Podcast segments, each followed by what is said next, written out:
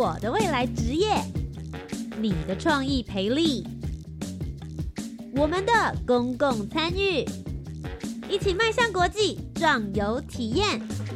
你的青春，你的青年时代，这里是青年故事馆。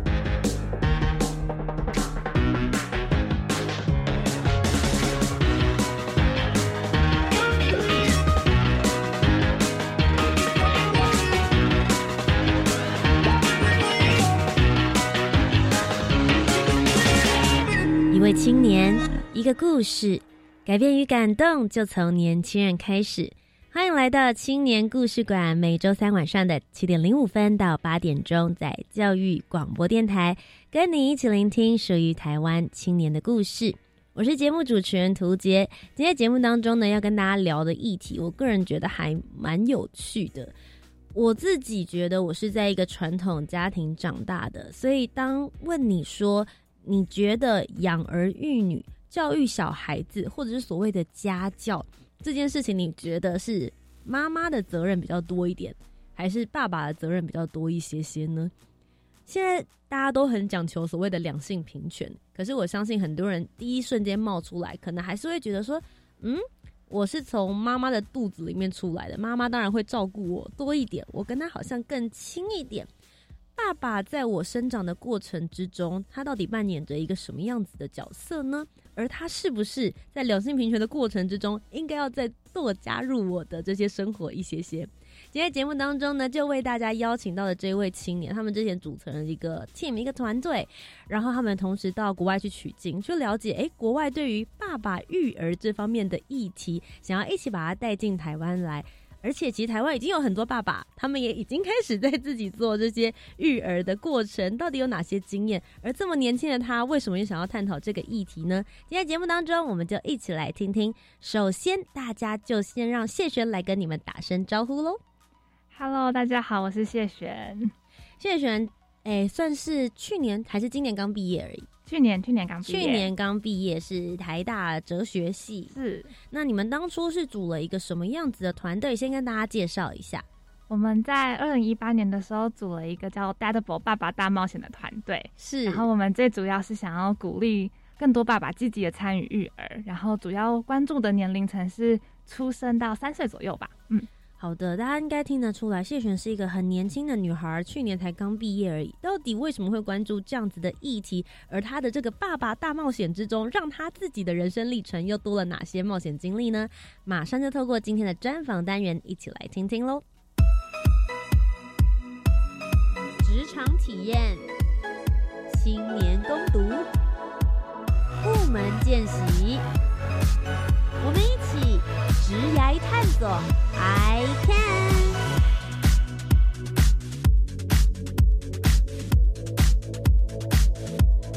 好的，马上要进入我们今天的专访单元。谢璇再跟大家打声招呼。Hello，大家好。刚刚呢，我们简单的知道你们组了一个团队，总共是四个人嘛，对不对？然后你们组了一个团队，叫做 Dadable 爸爸大冒险，想要跟大家聊聊有关于爸爸跟男性育儿这件事。我实在是满脑子的问号。你是个年轻的女孩，怎么会想已经有想到养儿育女的事情了吗？为什么会想要探讨这个议题啊？嗯，最主要是从自己的生命经验出发吧。就小时候有东西忘了带啊，或者是肚子饿了什么的，都会直接想到要叫妈妈。长大之后来台北念书，就不住在家里，那个感觉更明显。假设我要祝我爸生日快乐，我打给他的时候，他还问我：“你打给我干嘛？”然后爸爸干嘛这样？女儿想你啦。这叫沟通，主要都还是要透过妈妈做传话。然后我们周遭的同学其实也都有类似经验。我们团队里面有一个男生，他是呃先得知了，哎，我这周末要回家，因为家里要吃大餐，但不知道为什么要吃大餐。等到家，然后要去吃大餐的那一刻，才知道，哎，原来今天是我爸生日，是不是有这么不熟？对啊，所以我们那时候就一起突然意识到了这件事，我们好像跟爸爸很不熟。然后再回去想一想过往的成长经验，好像一直都是以妈妈照顾我们比较多。嗯，你自己回顾，你觉得跟爸爸最亲的时候，有没有任何一个时刻，或者是他对你做过，或者你对他做过，你觉得最贴心的事情？我小时候都会写卡片祝我爸生日快乐。OK，所以你至少你是记得你爸生日吧？对对对，比起那个 team 的另外一个男 生，对。所以你在爸爸生日或是父亲节的时候，所以写卡片给他，然后他会留下来。嗯，所以其实爸爸心里还是觉得，哎，要跟你们有蛮多的这些连接。那女儿成长的过程，他也都希望能够 keep 住。可是也许那个。情感面的强烈感没有跟妈妈比起来，还是少这么一点点。嗯，还是跟妈妈比较熟。其实你这会是台湾，比如说传统社会，或者是所谓的华人传统社会，大家共同的感觉，还是其实全球的状况都是这样。你们自己应该前面有做过一些调查，对不对？有，但是我们的数据很久了，这边就不拿出来献丑。但是在二零一八年的时候，呃，儿福联盟有统计过一个数据，他是去问国小生，你如果遇到困难的事情。你们比较愿意跟爸爸说，还比较愿意跟妈妈说，然后那个数据是差蛮多的，嗯哼，所以就大部分的人会选择跟妈妈说。妈妈说，哎，我刚刚你在问这个问题的时候，我心里也是想了一下，对我好像也是会跟妈妈讲，哎，这是跟家里谁扮白脸跟黑脸没有关系吗？嗯，这就不清楚。OK，但是大家可能心里第一个冒出来，还是觉得说去找妈妈。好，所以你们从自己的生命经验就决定，哎，这个议题蛮有意思的，就决定要来深入的挖掘。那当时其实你们参加了二零一八年教育部青年发展署有一个“样飞全球行动计划”，也就是说会补助一些台湾的青年，如果你对于台湾的一些现象。或是对一些议题有兴趣的话，你们可以到国外去取经，看一下别的国家是怎么做的。你们那时候关注到这个议题之后呢，你们决定要去哪一个国家进行这些访谈或者是访视呢？二零一八年的时候是去丹麦跟瑞典。嗯，丹麦跟瑞典，当时为什么选择这两个地方？那时候一开始的初心其实超单纯的，就觉得北欧好像是一个理想世界，那边什么都比较先进。但是，一查了数据才发现，哎，好像真的是这样。他们不管是在工会的保障啊，或是政府政策的保障上，都完整蛮多的。是，那我们先聊一聊，你在出发之前，一定会先对台湾的状况做一些统计，包含台湾的政策。刚刚讲到，我们是台湾人的观念嘛，在实际政策方面，对于爸爸的育儿这个经验呐，或者是这个补助的过程之中，有些什么样子的不同吗？嗯，台湾其实也有保障，在劳基法还有在性别工作平等法里面都有保障，说男生女生都是可以请育婴假，然后女生可以请产假，男生可以请陪产假。嗯，但实际上真的去请的人就是少之又少。嗯，相对比例会比较少一点点。那除了在这个政策上面来说，其他台湾还有哪一些是你们有观察到的问题？我们还有观察到一个，是那时候看到妇女薪资基金会他们做的一个调查报告，是在讨论怀孕歧视的。那怀孕歧视不是指说你在路上，然后有人就说哦你怀孕，然后歧视你，而是指说在工作的场域里面，女生的职业升迁或者是发展会不会受到怀孕而受到影响？所以你可以想象，如果现在有一群人一起在面试，然后女生可能就会多被问一些关于你有没有要结婚、有没有要生小孩的问题。嗯，对，好像是面试常常会遇到的问题。哎，然后也有一些人，他是反映说，在一个女生比较多的办公室，主管甚至会要求他说：“哎，怀孕要排一下队哦，因为不可能同时所有人都请育婴假这样。”嗯哼，所以其实，在职场上面，就算听起来好像只是开玩笑的话，但可以感觉到。那个气氛跟氛围的酝酿，男生好像就比较不会有这个问题了。他们要背的是另外一个社会期待，就是他们要背起养家的期待。有些人就是，我们之前在参加一个呃性别平权相关的会议的时候，也是听到让人蛮意外的话。我们有一个同伴是男生，他在会议当中被一个前辈问到说：“哎，男生怎么会想要推性别平权？你以后这样能养养家吗？” 超让人惊讶的。所以男生其实也要背着一个，他可能要赚比较多钱，他要出去工作，然后如果真的有小孩，他没有办法自己带，可能也要送托育啊，或者请伴侣来负责照顾这样。其实我觉得男生跟女生之间都各有一些难处啦，大家就会想说啊，反正养儿育女好像不关男生太多的事情，只要在外面打拼。嘿，他打拼的不够，回来怎么？对，其实我觉得现在来讲，就是很多双薪家庭啦。对，以前的话可能就会真的会有一点点不平衡，但现在在男生女生都在职场的状况之下，那究竟男生育儿跟女生育儿这件事情是否也应该要平等？我觉得这跟教育的过程可能也有点关联性，嗯，真的，你也可以去书书局里面看看，在那个养儿育女的那一柜，其实大部分都是新手妈妈指南，或者是怀孕手册上都是给妈妈看的。封面是妈妈，或者是妈妈跟小孩的照片，然后里面的那些指引啊，也都是怀孕期间要吃什么，不能吃什么，要做什么，不能做什么。其实真的蛮少，是专门给爸爸说，哎，你要如何在孕期里面照顾你的太太，或者是在宝宝刚出生的时候，身为男生你可能不能亲喂母奶，那你还有哪些事可以做？这些真的琢磨蛮少的。因为其实像比如说去月子中心好了，大家都会训练妈妈，就哦怎么样子拍宝宝的背啊，然后就是哺喂母乳的状况啊，或者是回带回家之后离开月子中心才是打仗的开始嘛。所以很多时候都觉得，哎，好像是妈妈跟他特别的亲。可是对于特别开设给爸爸这方面的课程，现在是有一些在推动或推广的吗？嗯，大部分的那种家长教室都是。给爸爸也可以给妈妈的，所以他们其实都可以去。但真的专心认真去的，可能还是妈妈比较多一些。毕竟是从自己就是怀胎十月生出来的孩子，有时候在情感面的感觉会不太一样。但实际上面来说，哎，刚刚有提到了推动，除了爸爸个人的意愿之外，政策啊、社会观念跟观感也很有关联性。所以接下来我们就好好的听谢璇来跟我们分享，他实际飞到了好像觉得比较开放，或是在这方面走的比较前面的北欧，他们是怎么做的呢？那我们就先来聊聊瑞典的部分。好。瑞典的部分，当时你们到那边去做的一些调查，你们觉得瑞典那边的环境对于在男性育儿或者两性平权这一块，有一些什么样子的地方，确实是超前台湾的呢？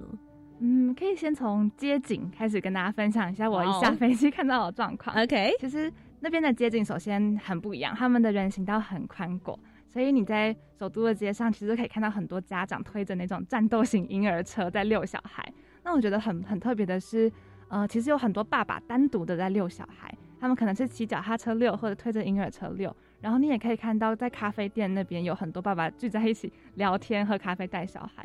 我们后来参访了其中一个组织，他就有跟我们分享了一篇报道，在写瑞典爸爸，呃，然后有一个专门的词在描述他们，叫做 latte fathers，他们就叫拿铁爸爸，哦，就是在讲说他们会一起带着自己小孩，然后在咖啡店里面喝咖啡这样。通常这种情景在台湾比较不会发生，对对对啊！不知道为什么，觉得推着小孩出现在外面，比较像是会在菜市场妈妈打招呼的感觉。对，但 Latte 爸爸听起来还蛮时尚的。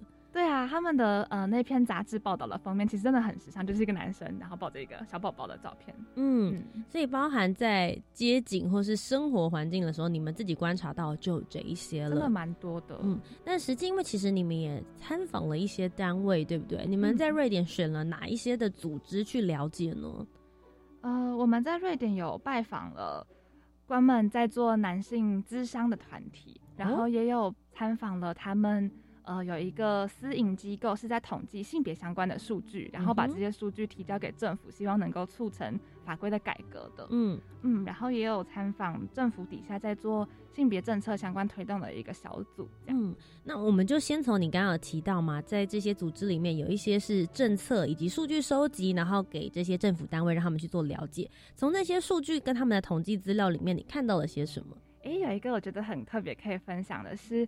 在那个专门收集数据、再提供给政府那个单位，他跟我们分享，头一句话就是要跟我们说，瑞典其实不是一直都是这样的。嗯，他们在三四十年前也曾经经历过这个男主外女主内的时代。是，然后在他们的历史博物馆里面也可以看到这段历史，就还蛮酷的。他们的推动方式是，呃，上对下的政策，同时跟下对上的民间运动一起发起，所以他们的理论比较像是讲。首先，假设我们想象一个以前的社会是可以打小孩的，然后政府突然跟你说：“哎，你不能打小孩了。”当然就会很多人抗议说：“那我要怎么教小孩？我不会。”但到最后，我们反而会觉得：“哎，打小孩好像不是一个这么好的教养方式。”嗯，所以在照顾小孩这方面来说，这瑞典他们也采取了相同的立场。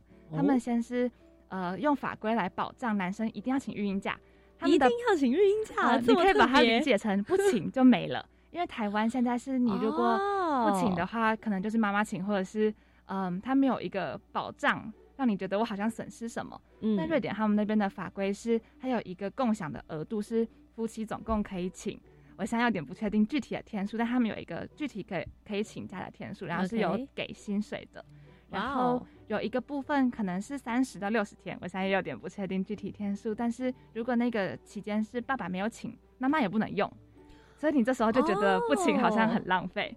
哇，我了解，这个蛮好的，等于是说我有一定的趴数是只保障留给爸爸。爸爸一定要请至少这个比例，那妈妈没办法全部百分之一百都是他。对对对，这个好特别哦，很好玩哎。嗯，那他们实际推动了，就像你刚刚讲，他实际推动了这个，说大家的反应是，刚开始也是会有一些阵痛期，但他们这样已经阵痛了三四十年，到现在大家都觉得，哎，好像是一件蛮正常的事情。OK，理所当然。如果我们家有新的生命即将要诞生，我就是应该要赋予部分的责任，这样子。嗯，然后他们其实也有比较完整的社区互助机制。他们的社区会有集合的那种托育中心，就是你下午可以把小孩带去那边跟其他人一起玩，然后就会有一个家长在那边顾着，这样。嗯哼，所以等于是这方面的机制是做的很好，不论你现在是爸爸还是妈妈育婴，他们都给予这样子的一个照顾。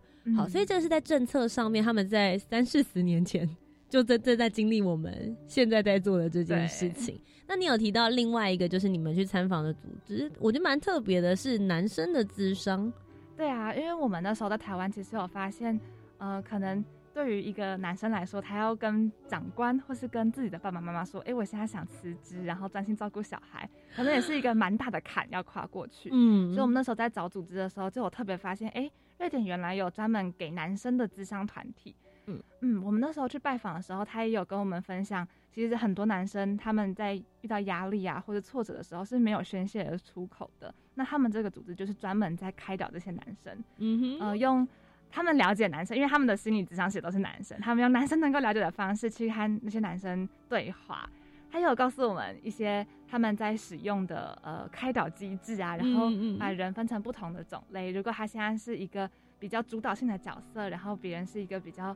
呃，次等的角色，那你要如何去跟他对话等等？所以那个组织分享了一些我觉得蛮有趣的经验。因为谢雪你是女孩子来分享，但其实你们团队里面也是很平均哦，你们两个男生两个女生嘛，对不对？哎，我想问一下，两个男生的团员就是去到那个男生咨商，然后听到他们讲的这些分享，他们的反应或者他们的心得是什么？他们其实已经被我们训练的很平权了，被你们训练的很平权。那我觉得很好笑，因为我们以前在参加活动要上台去简报的时候，我们都会把他们两个推上去简报，然后评审就会觉得天哪，有男生来讲性别平权，还讲男性育儿，实在是太值得鼓励了。这样，所以你们总共在瑞典待了多久的时间呢？瑞典跟丹麦加起来十二天，总共十二天的时间。所以其实你们的行程也是还蛮紧凑的，就对了。嗯，除了访谈之外，你们还有。做了其他的部分，或是其他的社会观察吗？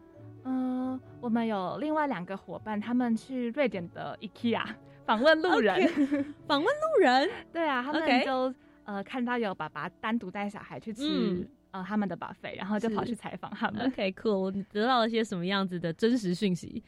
嗯，其实他们得到就是跟我们分享的，跟我们观察到的很类似，就是对他们来说，这不是一件很值得骄傲的事。就是哎，我原本就要照顾我的小孩啊，这有什么好大惊小怪的？懂你的意思，就是现在本来就是吃饭时间，我吃饭有什么好值得鼓励的？大概是这种感觉。他就对他们来说是很自然的日常。其实我觉得这种政策推动的观察起来蛮有趣的。很多人都会讲，就说一个政策还有一个文化的形成跟观念，大概就是要经过一个时代。可能 maybe 就是三四十年左右，以前推动人很辛苦，但是在三四十年之后，他的成长过程就是在这个观念之下长大，所以长大之后他并不会觉得说他现在去育儿或是由男性来做这件事有什么奇怪，本来就是我的责任的其中之一。那在这些瑞典的部分，你们得到的这些讯息，有没有任何你们是有拿回到台湾之后呢，有在台湾做推广的？刚刚好像漏分享，我们还有拜访两个组织，一个是瑞典，他们算是半官方在做瑞典文化推广的组织，叫 Swedish Institute。嗯，然后有另外一个组，呃，是一个摄影工作室，其中一个摄影师他花了一两年的时间去跟拍了一些，呃，请育婴假在家照顾小孩的爸爸们，所以他就出了一本摄影集，叫做 Swedish Dads。然后那里面的照片真的超可爱，不是我们想象中那种容光焕发的。俊男配宝宝是那种狼狈到不行的，可能 衣服也湿湿的，然后也没睡饱，或者是很很想要去健身房运动，但是要顾小孩，所以就把那个婴儿车放在跑步机旁边的那种照片。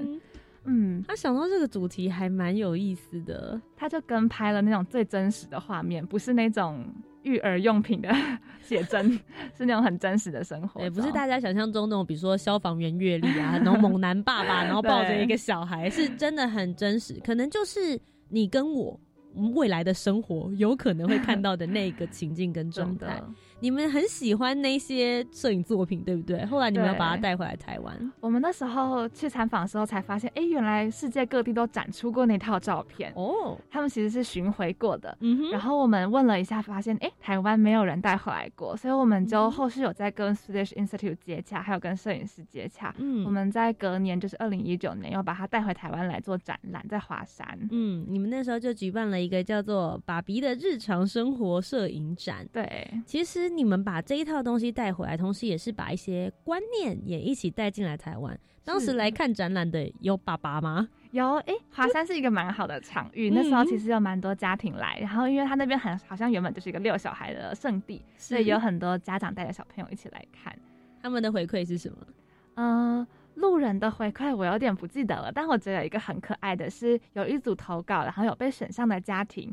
我们第一天开幕的时候，小朋友好像因为有点不舒服，感冒没有参加出就是开幕典礼。嗯，然后第二天那个小孩子还是很兴奋的拉着爸妈来，然后去指着他的照片说：“哎，我在这里。”嗯，然后我嗯，哦，所以你们这个摄影展不只是展出这一个摄影师的作品，你们同时还有在台湾做征稿。哦，对，我们有在台湾做证件，嗯哼，所以等于是说可以看得到瑞典摄影师的作品，同时也有很多台湾味在里面。对，我们各展出了二十五张，蛮多的。所以当时这些台湾爸爸就也有来这个摄影展里面看他们自己的就是日常生活，让大家一起来看看，好不好？对啊，爸爸也是很辛苦的，我们努力一起在融入。儿童儿童教养的这个过程，嗯，那时候其实征件的时候，我们除了征照片，也鼓励他们附上一个小故事。嗯，其实有蛮多台湾很努力的身影，让我们很感动。像有一个爸爸的故事让我印象很深刻，他就说他每天早出晚归，其实回家的时候小孩子都睡了，他根本就遇不到他醒着的时候，但他还是会回家，然后就去看看他的小孩，然后讲故事给他听，然后努力每个周末都带他出去走走。所以那些照片其实是。在他们仅有的互动时间里面，千挑万选出来的，真的有点感动，真的。然后照片就是他抱着一个在睡觉的宝宝，很小，然后在讲故事给他听的样子。嗯，现在在节目的第一阶段跟大家分享的是谢璇从。瑞典带回来的故事，带回来的摄影作品，以及我们一起探讨了有关于台湾在爸爸育儿以及两性平权这一块，我们还有哪些可以推进的地方？那我们听了很多精彩的故事，就稍微休息一下，在下一个阶段，我们就一起要去丹麦喽，听听丹麦的故事。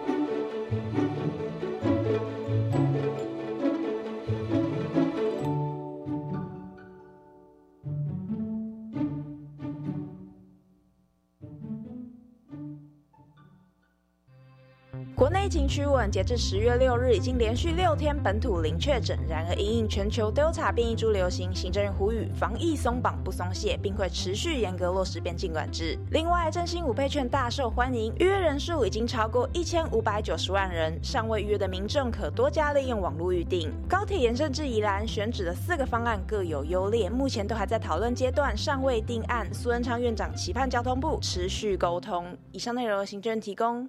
开启你的音乐想象力。我很喜欢这首曲子，因为这首曲子听起来气势很壮大，我很喜欢这类型的曲子。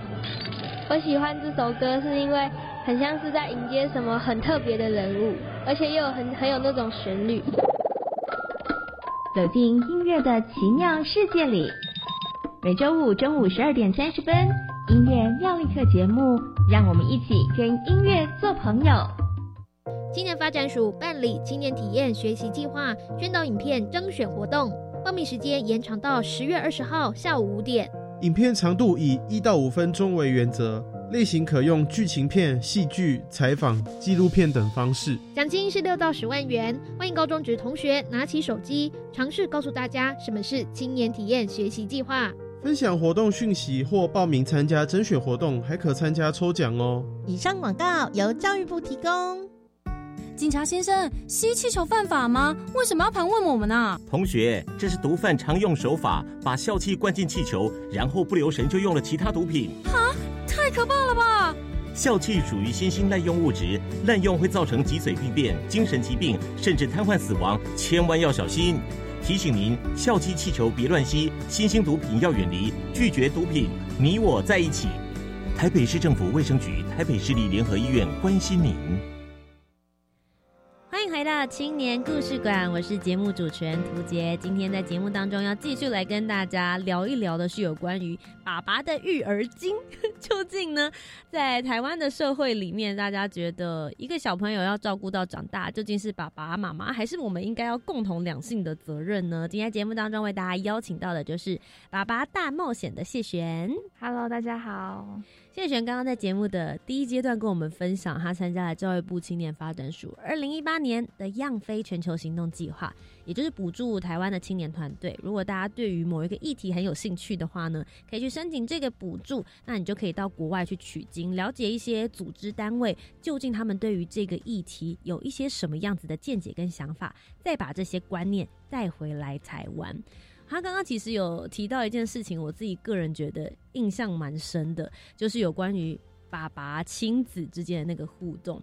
谢璇刚刚最后有提到说，他们在回来之后，二零一九年有办了一个摄影展。那爸爸有跟大家分享的事情是，哦，他其实平常工作很累，回到家里跟小孩相处的时间变得比较少。那我觉得对比现在台湾的情况。就我们之前疫情比较严重的时候，有很多的家长，其实那时候刚好也是透过一些电话访谈，我发现大家对于疫情的心得，虽然觉得希望疫情可以慢慢平息，可是大家都因祸得福，捡到了很多的亲子时间。我觉得这个也是呃，我自己觉得蛮有趣的一个社会观察。谢谢你自己呢，就是在这段时间里面有真真的有多跟家里的人有多一些接触吗？有疫情的时候就回家，因为远距工作。然后我妈也说：“哎，长大之后第一次一起住这么久。”对，那其实后来呢，你们就有继续团队。刚刚讲到了十二天的时间，你们在丹麦还有瑞典。我们刚刚听到了很多瑞典访谈的故事。接着我们要秀的一下位移到丹麦了。当初选择丹麦的原因，也是觉得它其实是在这方面的政策表现，确实也是走在蛮前端的吗？嗯，是。那你们那时候在丹麦？最主要去了哪一些组织做参访呢？嗯，我们在丹麦有访问劳工组织，然后去访问了他们算是最大的工会。嗯哼，嗯，然后也有参访他们在政府底下专门做性别政策推广的呃一个部门，这样。嗯，那我们一样从政策面先来看一下好了。好，他们的政策面跟台湾对比起来，有一些比较特别的部分吗？哎，刚刚讲的那个其实是。呃，欧洲共同的一个框架，所以他们也有一个爸爸不请，妈妈也不能请的时间。OK，cool，就是大家也都是有一样的一个情况。那在丹麦这边的推广状况，大家的接受程度呢？嗯，其实也接受度蛮高的。然后我觉得在街景的观察上，其实没有差很多。嗯 哼，那实际的他们，你刚刚有提到了嘛？就是他们那边的政策推广之下，除了刚刚你提到的这个比较特别一点点的爸爸请假的部分之外，他们还有哪一些部分是辅助两性平权，大家共同一起育儿的吗？我觉得他们的工会组织在这方面其实帮了很大的忙。嗯，因为他们的工会。嗯，比较不像我们是一个有困难的时候才去找工会帮忙。他们的工会会在一开始你要入职的时候帮忙劳工跟雇主签了一个叫做 CBA Collective Bargain Agreement 的一个协议，所以他会帮忙去协商呃你的一些津贴啊，或者是育婴假或者是能给付等等的一些呃福利政策。嗯，所以他们在工会很强大，然后大部分的人都有加入工会的情况下，他们的话语权其实大蛮多的。嗯嗯，也就是说，他们在请育婴假的保障上也比较充足，像是你就不可能无缘无故的被解雇，或者是被无缘无故的调职，或者是拿不到补助款等等的，就比较不会发生。我很好奇，你们去做这样子的访谈交流的时候，我们去了解对方，其实对方也许某种程度也会想了解，哎，那台湾的情况，你们是怎么跟他们表述呢？他们有没有给一些建议？哎，我们其实真的有哎，我们就做了一份简报，所以我们每次访谈前都会花十五分钟介绍两个台湾的近况，嗯，然后我们会跟他介绍一下刚刚有提到的呃台湾目前职场怀孕歧视的一个状况，然后我们的家庭亲子关系。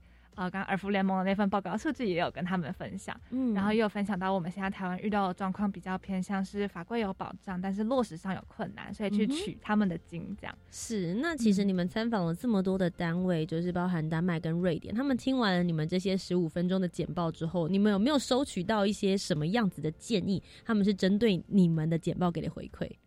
真的简报给的回馈倒是比较少，他们就把我们当成来取经的小朋友，但是他们给了我们很多我觉得还蛮宝贵的经验，像是他很仔细的跟我们分享了那个劳资协议是怎么运作的啊等等，我觉得都还蛮蛮有帮助的。你们当初在出发之前的时候，其实当然第一个最重要一定要过的门槛就是一定要用英文来做这些书信的往来。那你们在决定要去参访或者是约时间的这个过程，你们有没有遇到哪一些的挑战或者挫折？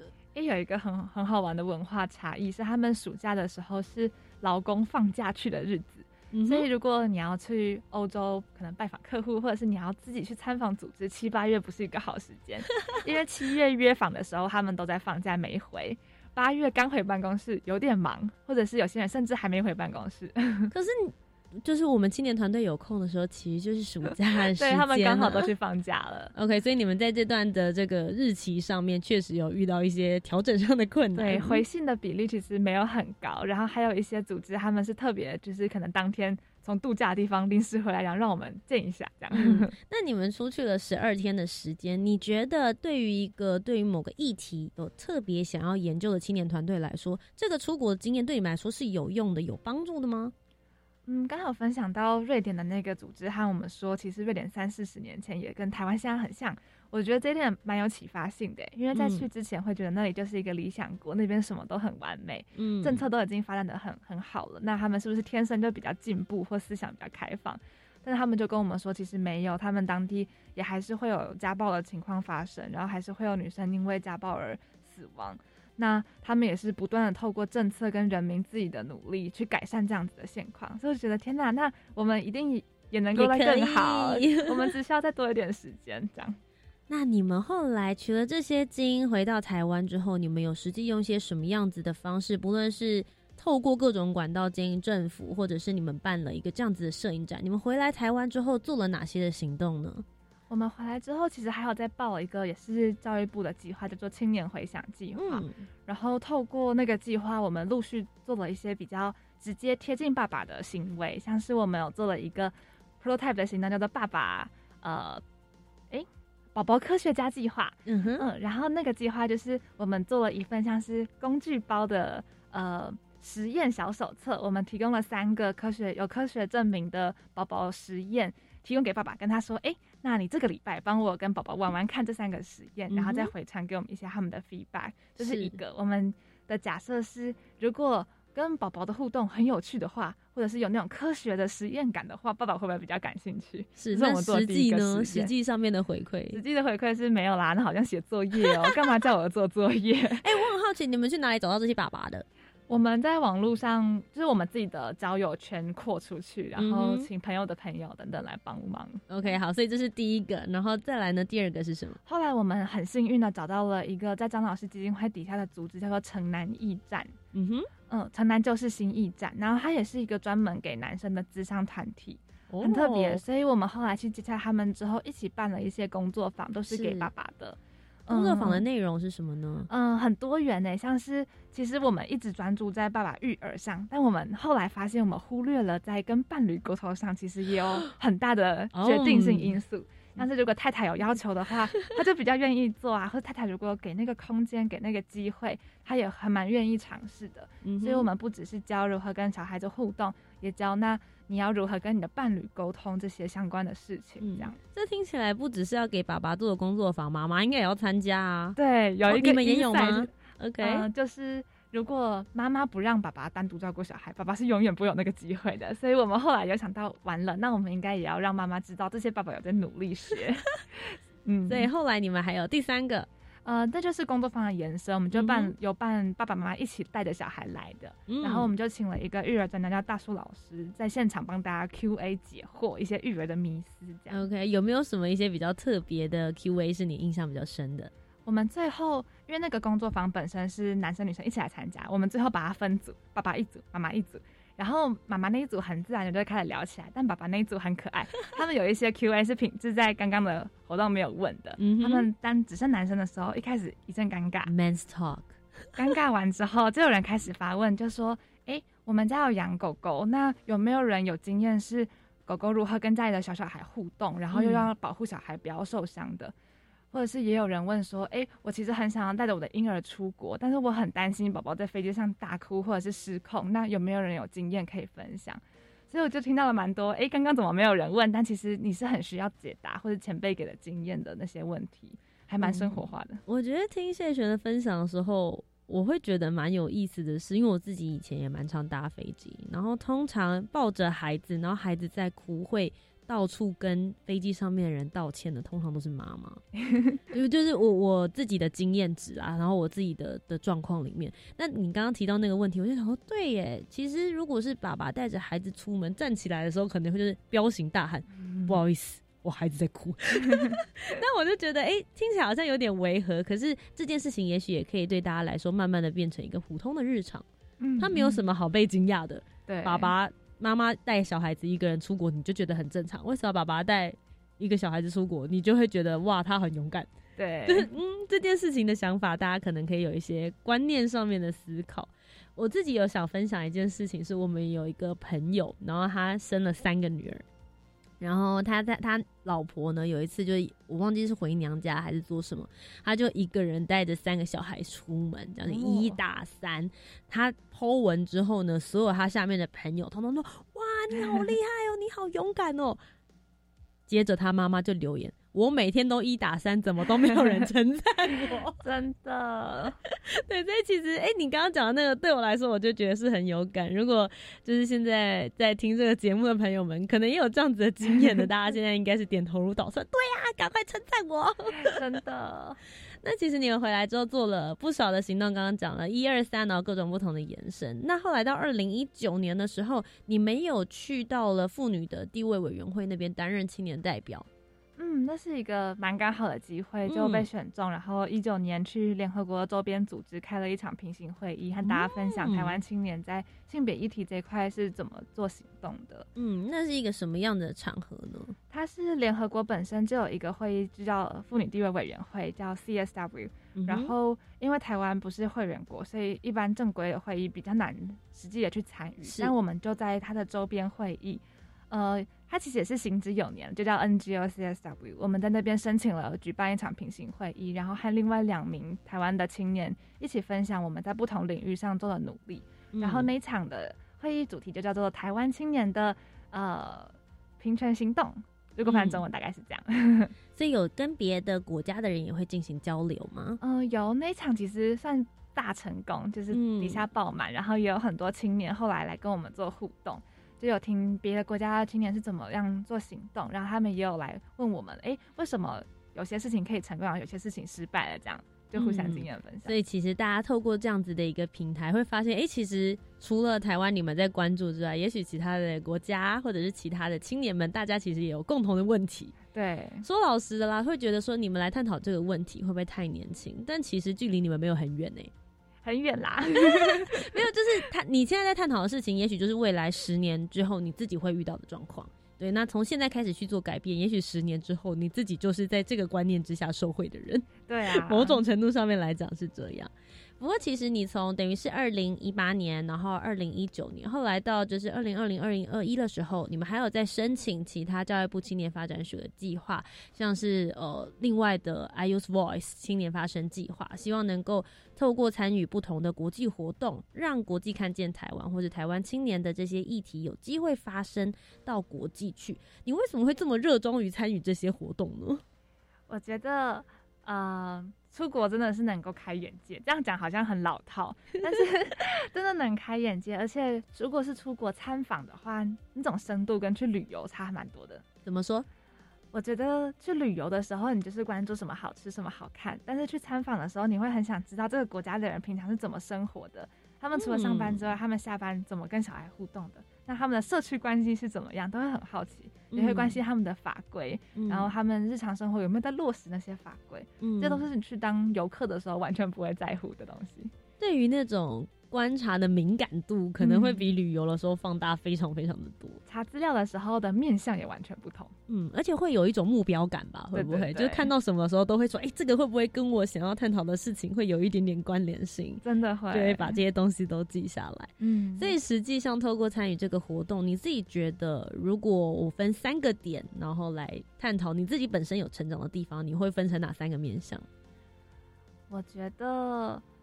主动出击一定是摆第一个，是 因为很需要嘛？你要主动先来申请这个计划啦，对，主动的对这个议题感到关注，然后主动献出这些邀请函给远在国外的这些组织，然后主动回来告诉台湾的这些民众啊，或者是听众朋友们，我们带回来这些资料，主动出击。嗯，我同意。你自己本身就是一个主动积极的人吗？嗯，我觉得在经过大学这些大大小小活动之后，真的有变得比较主动积极。嗯，那接着第二个呢？我觉得沟通能力也很重要，因为毕竟不是用自己的母语在跟别人讲话，所以在事前的准备上，其实都花了额外的功夫，像是做简报啊、做宣传折页啊，嗯，等等的。嗯，所以在沟通上，在精雕细琢之后，对自己的议题其实就有更深入的了解。是第二个是沟通的部分，我觉得其实也是。现在青年，我觉得比起我这个年代的时候，我跟你的落差大概我猜差不多十年左右吧。比起我们这个年代，我觉得你们更知道怎么样子来清楚的表述自己。我觉得这一点的话，确实也是透过这些活动、这些任务型的导向，能够 push 你们往前进。最后一个面向呢，我觉得这跟第一个有点类似，就是我觉得有培养到勇气的部分吧。嗯嗯，因为刚刚有提到，我们其实参访了蛮多政府单位的。如果在台湾，好像不会有人主动去申请说，哎，我好想要跟教育部长见面哦，这样。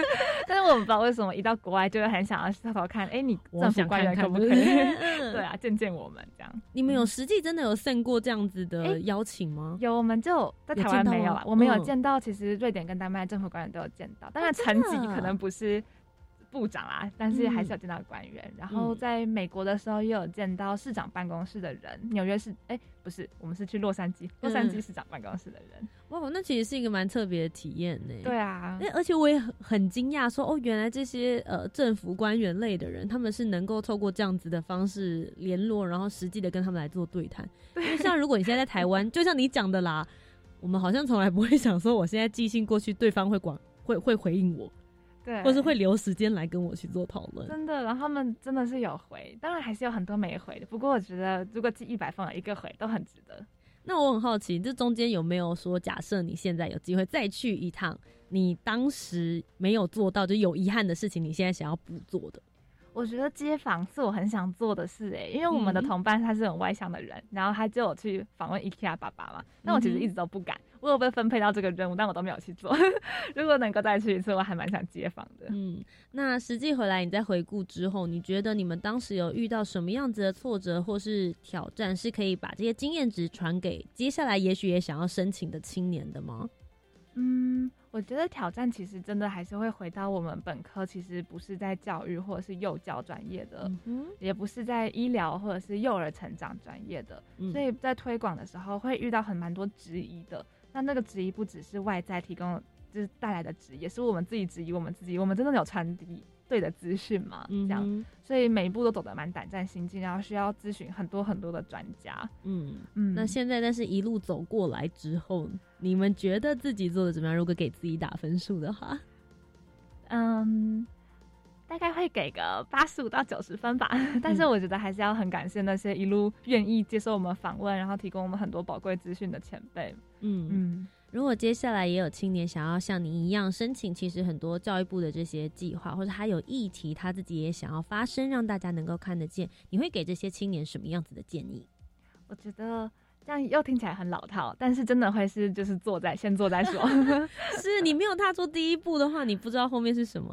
对，而且就算现在做的事看起来很微不足道，到最后其实会不知不觉绕成一个圈，然后好像每件事都是有关联的。嗯，其实有很多青年会很怕问笨问题，嗯，但其实有的时候很多的延伸就是从笨问题而来，真的。你们有发生过这样子的事吗？我们一开始问的问题真的很笨，我们就是问他问前辈说，为什么呃书局的书都是写给妈妈看的？OK，哎，但是确实你没有讲的话，我没有观察到这件事。哎，其实对，就是我我没有一直在关注这个议题，可是从你们去发想跟提出之后，我对我来讲，我突然想说，哦，对我从来没有思考过，为什么永远育儿手册封面都是妈妈。然后好像对话在说明的时候都是妈妈，你要注意你的什么什么，从来没有人写说旁边的爸爸，你现在要对妈妈做什么。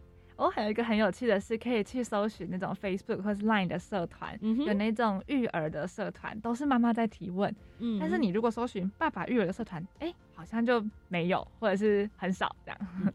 如果接下来大家对于这个爸爸育儿或者是两性平权这方面的内容议题有兴趣的话，你会推荐大家可以去看些什么样的书籍，或者是搜寻什么样的组织可以找得到呢？嗯嗯，我觉得刚刚提到一些像是男性智商的团体，城南旧事新驿站，嗯，还有呃儿福联盟、妇女薪资基金会，都是蛮好的一些参考的单位。然后，如果对于数据比较有兴趣的听众，可以去查嗯行政院主计处的官网，里面有各式各样的数据。然后有一本书我觉得很值得参考的，叫做《第二轮班》，它是在讲说女性。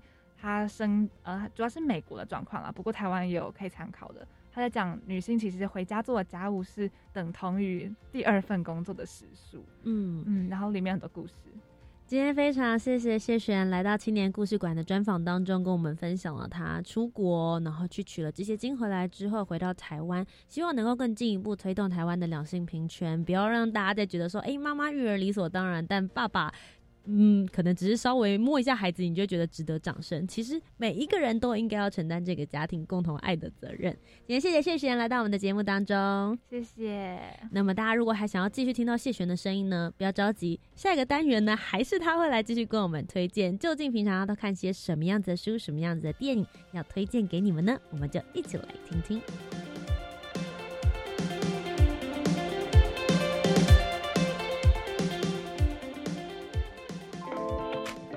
I think, therefore I am。我思故我在。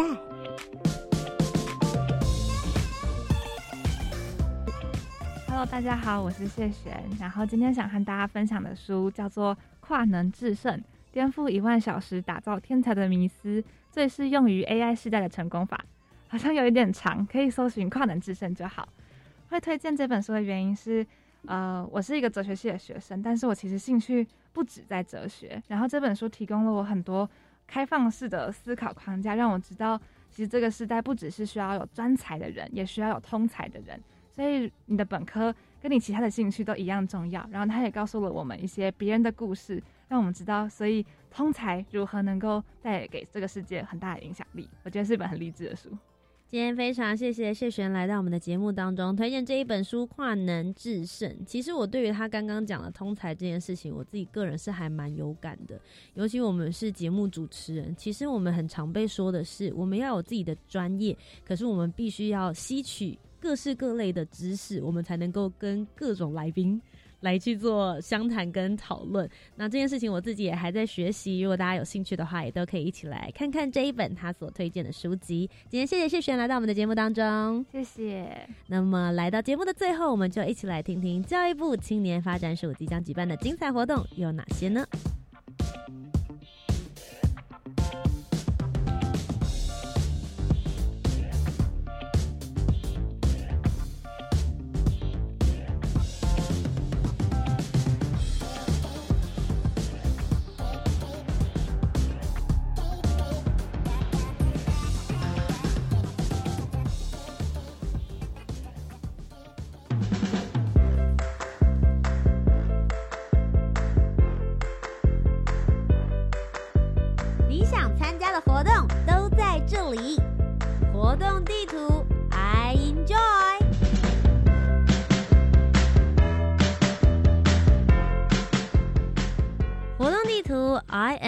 来跟大家分享教育部青年发展署即将举办的精彩活动有哪些呢？首先，第一个就是二零二一全球青年趋势论坛的南部场次即将在十月九号礼拜六进行线上直播喽。以疫情下的全球青年作为论坛的主题，聚焦教育学习、社会创新、心理健康等三大层面，邀请了国内青年事务相关的代表以及国际青年组织的领袖线上共同一起来讨论交流。那活动同步呢会进行直播，请大家关注全球青年趋势论坛的网页，就可以得到最新的讯息了。一百一十年青年海外志工交流沙龙从即日起一直到十一月一号呢，陆陆续续的都有活动。那青年海外志工交流沙龙最主要会邀请许多组队服务泰国、柬埔寨、马来西亚的团队，以实际的案例探讨以及对话呢，来构思问题解决最有效的方法。最主要其实就是彼此串串联，然后让这些资源呢能够发挥最大的效益。详细的活动内容到青年署的青年海外和平工作团的网站就可以找得到喽。青年体验学习计划宣导影片现在正在甄选当中，那报名的截止日期呢是一直到十月二十号下午的五点为止。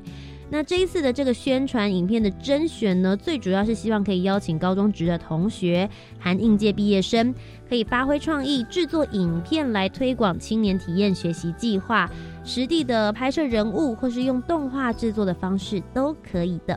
最高奖金有十万元哦，所以详细的活动内容，欢迎大家可以到青年署的壮游体验学习网就可以浏览到了。那分享活动的讯息或是报名，还可以参加抽奖哦。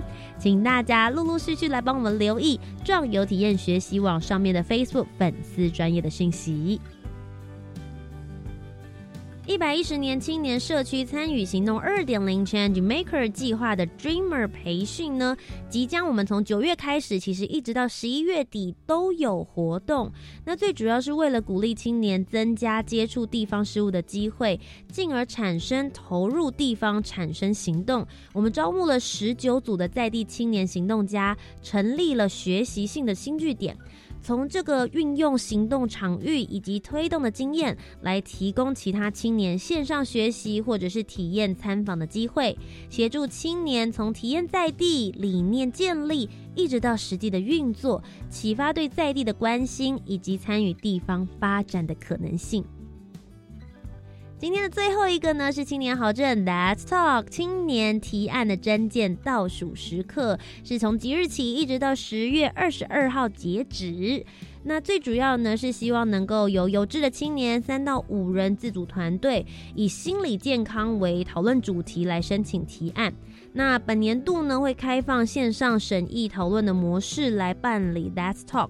录取的团队最高可以获得新台币十六万元的策论奖励金，请大家可以把握机会，一起来讨论这个提案。以上呢就是本周的青年故事馆。如果你对于节目内容有任何回馈，欢迎可以到我的 Facebook 粉丝专业或者是 Instagram 上面搜寻胡杰，就可以找得到我喽。那么我们就下周节目再见喽，拜拜。